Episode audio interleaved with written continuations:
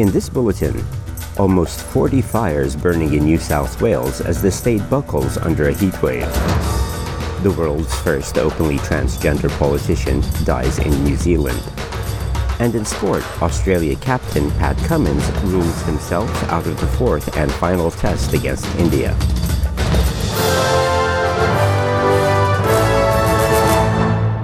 Good morning from the SBS newsroom. I'm Essam Al Ghalib.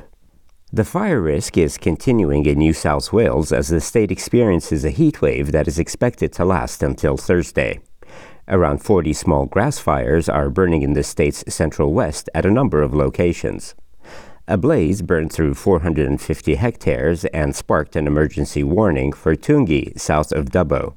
Rural Fire Service Deputy Commissioner Peter McKechnie says one of the fires is burning in inaccessible terrain in Pyramul Creek, south of Mudgee in the central west, and that crews are working with the assistance of water bombing aircraft to contain it.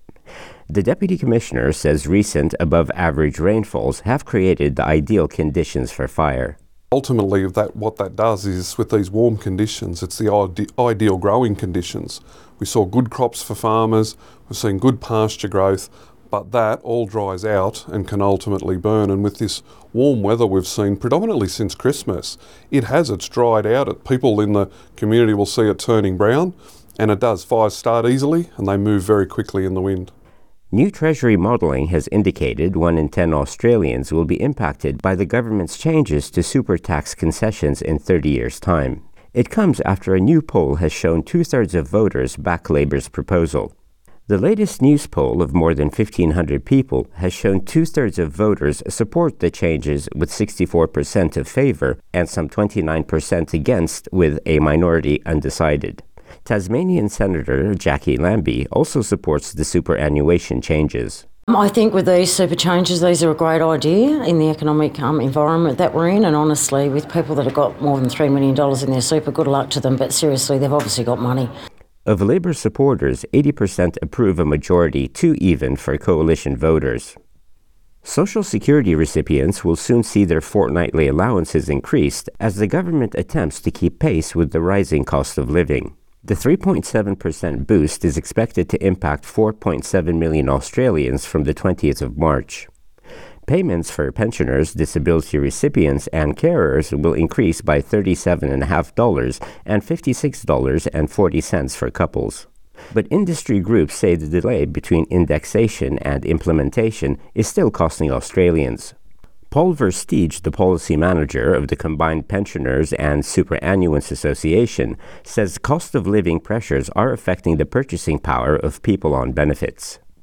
Based on, on comments we've received and, and also simple calculations involving the CPI and pension, uh, we, we estimate that um, in between the 1st of July 2022 last year to uh, the 20th of March 2023, when the pension indexation will start to be paid, uh, people will have lost uh, purchasing power of between $300 and $375.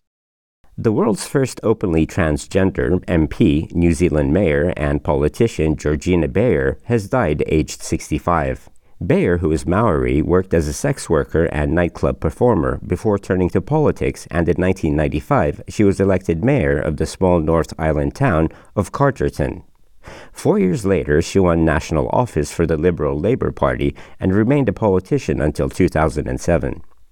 New Zealand Prime Minister Chris Hipkins said she made a lasting impression on the nation's parliament. I know that she had a very big following within the New Zealand community.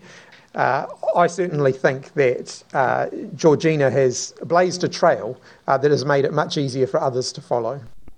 She helped pass the landmark 2003 Prostitution Reform Act, which decriminalized sex work, and in 2004 helped pass a law allowing same sex civil unions.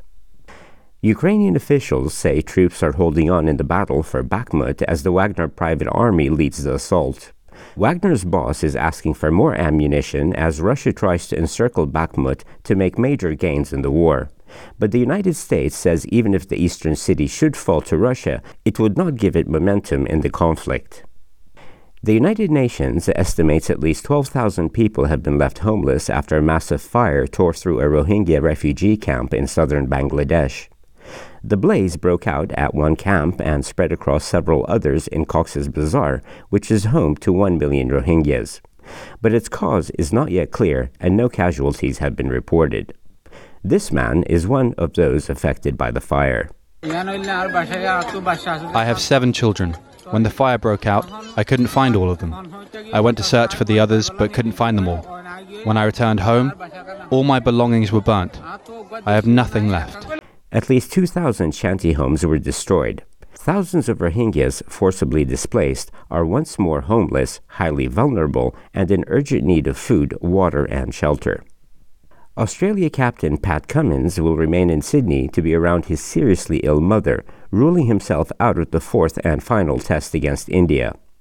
Cummins returned home after Australia's second test defeat in Delhi to be close to his family, with Mother Maria placed into palliative care. Steve Smith stepped in as skipper for the third time since Cummins became Test captain in November of 2021 for Australia's famous nine wicket win in Indore last week. With the latest from the SBS newsroom, I'm Essam Al Ghalib.